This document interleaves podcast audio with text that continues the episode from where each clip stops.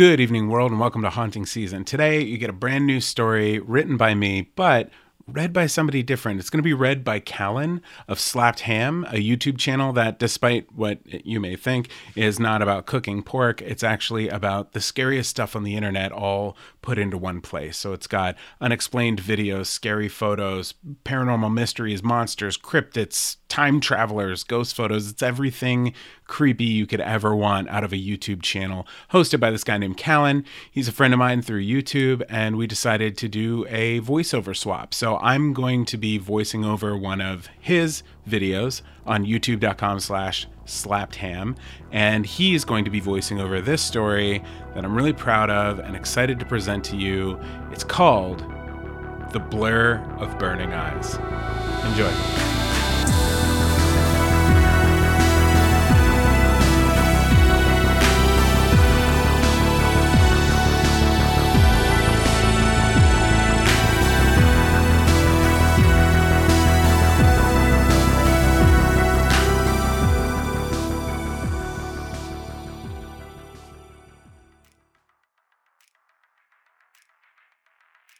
User Decrepit Creep 666 left the video uploading, making their way across the room to the fridge. They had only seen bits and pieces of what was on the camcorder, but the bizarre heaviness in the basement apartment had them worried that if they didn't upload now, something might prevent the world from ever seeing this, and the world had to see this. With these older camcorders, the video uploads to the system in real time while playing back the tape. It was old tech, but the old tech was usually what was able to capture these things. So user Decrepit Creep 666 always kept the old wires, just in case something like this happened. But this never happened. Searching for something cold to drink, the same stupid commercial played that always played in their mind. We've got soda, OJ, purple stuff, Sunny D, alright. But they hadn't had Sunny D for years. Nowadays it was just beer, cheapest stuff they could find. Paranormal videos didn't make much online these days, but this, this was the mother load. This could change everything. With any luck, they'd be drinking the good stuff in no time. Decrepit Creep's ass slammed down into the computer chair, their non existent fingernails scratching at the tab of the can until it finally caught, cracked open, and released that sweet foamy relaxant down their throat. Half the can gone in one gulp. The way they drank, they might as well be in a Sunny D commercial. Sunny D mixed with vodka. Alright. Nerves squashed a bit, DC checked the upload. 48 minutes. Damn. Call the internet stupid, they wrote on a messy notepad by the keyboard, then added three exclamation points and circled it to help it stand out in the morning. On the tape, three girls were making their way down an incline at the base of a waterfall, slightly out of breath. One girl, the leader it seems, tells the rest to hurry, they don't want the boys knowing where the entrance is. 47 minutes to go. The beer finished. The first one always went quick. They snagged another from the cold beer storage machine, slammed back into the seat, and scribbled buy food, and connected a half circle around it, like a little deck out the back of the house that Call Internet Stupid built. They added a comma. No reason to call anyone stupid, not tonight. Only good energy tonight, because tonight DC won the paranormal lottery. Still 47 minutes to go. Why do computers always lie? And why the hell do machines that are literally built for things like keeping time, making estimates, and calculations, why, when it always comes to video and copying over data, can it never get it freaking right? Oh, nice, 46 minutes. On the tape, the girls were making their way around the back of the waterfall. If this were a horror movie, the tension would be really high. But DC already knew nobody slipped on the rocks. No one would be tumbling into the hungry mouth at the base of the falls. There was a much hungrier thing waiting inside. You know, speaking of food, if DC ordered a pizza, there would be food, and they would probably have a slice or two before this finished uploading anyway. The call was made, which successfully killed about 5 minutes. Would have killed 3 normally, but the pizza guy was really on one tonight. A real salesman. Upsold user Decrepit Creep 666 to some garlic knots, a salad, chicken wings, and a second pizza. All for the low, low price of way too much tip and a delivery fee. They scribbled, buy food off the pad. This would do. DC 666 was only £120. It would last maybe until payday. 40 minutes. The girls, still navigating the rocks, trying to quickly and safely slip out of sight before the boys caught up. Maybe a shower. DC went to work on their boots, which could easily kill two minutes, maybe three. These honkers had some lift and laced up to the shin. But DC was short and needed the height when it came to being taken seriously. The lift was subtle, no goth vibes here, but in the world of black and white, big tall men and small petite women, it could be difficult to hold your own without making yourself a little bit closer to eye level. DC always prided themselves on being somewhere in the undefinable middle, a middle finger to the structure of men versus women. This world is so broken. 37 minutes. A quick glance at the computer to see the girls finally made it inside the cave, but there was a long way to go before it got interesting. Time for a careless strip on the way to the shower. Twisted the knob, then that awkward wait where you realise you took your clothes off way too early because the water takes about a minute to warm up when no one's been using it, and you're standing here on the cold tile losing any last hope at being warm ever again in your life. People didn't know what to make of Decrepit Creep, but that was good. DC could get in the room with most people and knew the games that needed to be played and what people needed to hear to check off the box of being male enough to negotiate. And DC knew how to get what they wanted. Negotiating this tape would be no issue tomorrow, as long as there was a sufficient backup, proof that DC saw it, that DC was the source. Stepping into the flow, the hot water washed away the tension of the lengthy upload washed away the stress of the night, and started uploading the mental tape of relaxation and reflection that can only be played in the shower.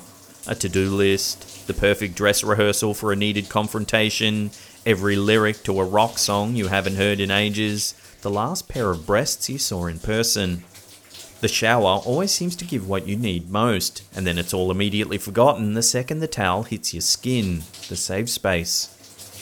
DC imagined themselves with the girls, imagined the camcorder in their hand documenting everything.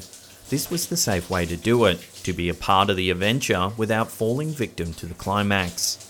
The safe space of the shower where imagination could take complete hold with no consequences. DC closed their eyes and saw the tape playing back. The cave was dark, but the girls had been there before. They knew to bring some light sticks, no extinguishable fire or time restricted flares. These girls were smart. Well, smart enough to bring along long lasting light, not smart enough to get out of there alive. DC might be the only person to have gotten out alive, from the look of the place, from the look of the pile of bones. Something crashed to the floor in the kitchen. Damn shampoo in the eyes. DC ran their face under the water, quickly splashing, and then smeared a clear spot in the steam on the shower door, just in time to see a beer can roll into view. Shit, did they lock the door? They always lock the door. The shampoo made it hard to keep their eyes open. Shit, shit, more quick splashing, and then the towel. So long, mental bliss. It was quiet, but that didn't mean anything. All that meant was the intruder knew they'd screwed up and was quietly planning their next move.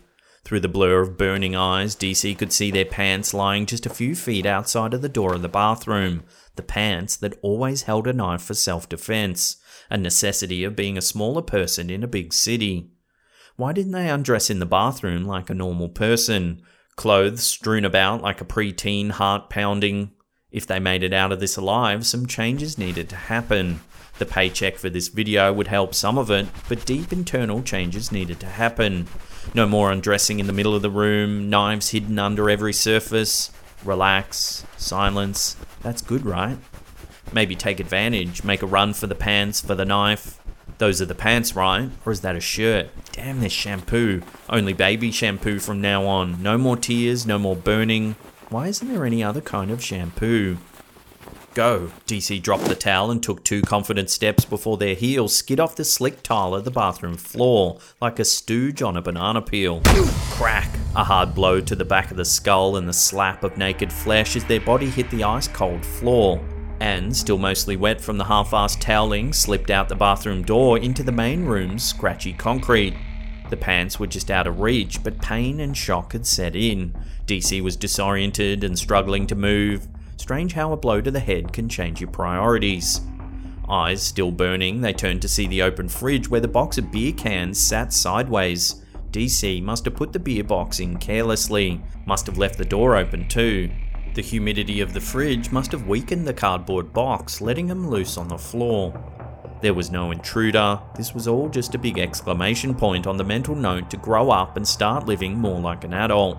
The pants were out of reach, but the rolling beer wasn't. After a scare like this, a beer sounded great. The can cracked open, spraying a bit of foam onto DC's face and released sweet foamy relaxant down their throat. The girls screamed on the tape as the camera hit the ground. This was the moment, the moment the things came for them, adding them to the bone pile. DC didn't feel that bad because it was long over by the time they found the tape in that cave. Nothing to do but watch. Watch the things with six legs and fur like wolves, the things with long horse like faces and mouths full of razors, the things with pointy two clawed hooves and double jointed knees bending to whatever direction they needed to scuttle over stalactites. Nothing left to do but watch the demon infested video play out, where the things devour the girls, ripping their flesh off their bones while they scream too far underground to be heard by human ears. If only DC's eyes hadn't been soaked up, if only DC hadn't let their guard down. Then, then they could have seen the whole thing. They could have seen the things destroy the girls, they could have seen the things discover the camera, and they would have seen the things climb through the monitor like shadows in the night, creeping across the walls and ceiling, coming for their 120 pound beer filled pinata. But all DC saw was the top of their beer can as they wondered, when the fuck is that pizza gonna arrive? I'm starving. Just six minutes later, the pizza would arrive and the boy delivering it would find the door slightly open. He would cautiously let himself in and find the money on the counter. He would lay the food on the stovetop of the empty apartment. And just before leaving, while piecing together that the clothes in the middle of the floor belonged to the person who must be in the still running shower, the boy would catch a glimpse of a shadow entering the screen of the camcorder just as it started to rewind itself, and curiosity would set the wheel in motion once again.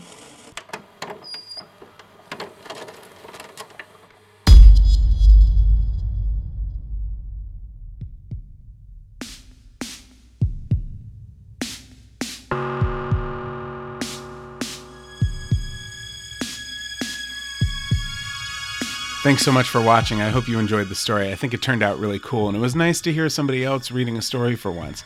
If you liked what you heard and you want to check out the stuff that Callan does. It's called youtube.com slash slapped ham. And like I said in the beginning, it's all like the creepiest stuff on the internet, all the unexplained videos and ghost photos and like weird, creepy things moving at night, all put into these neatly packaged videos that are so addicting.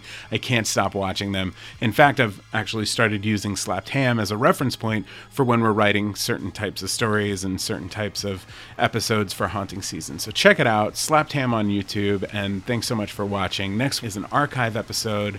I hope you enjoy.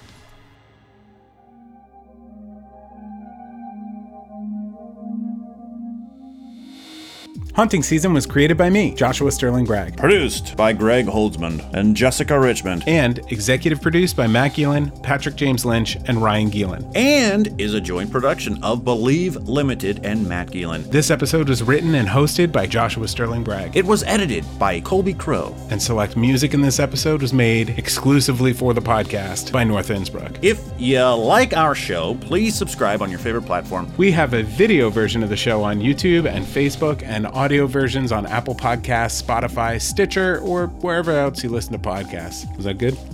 Oh boy.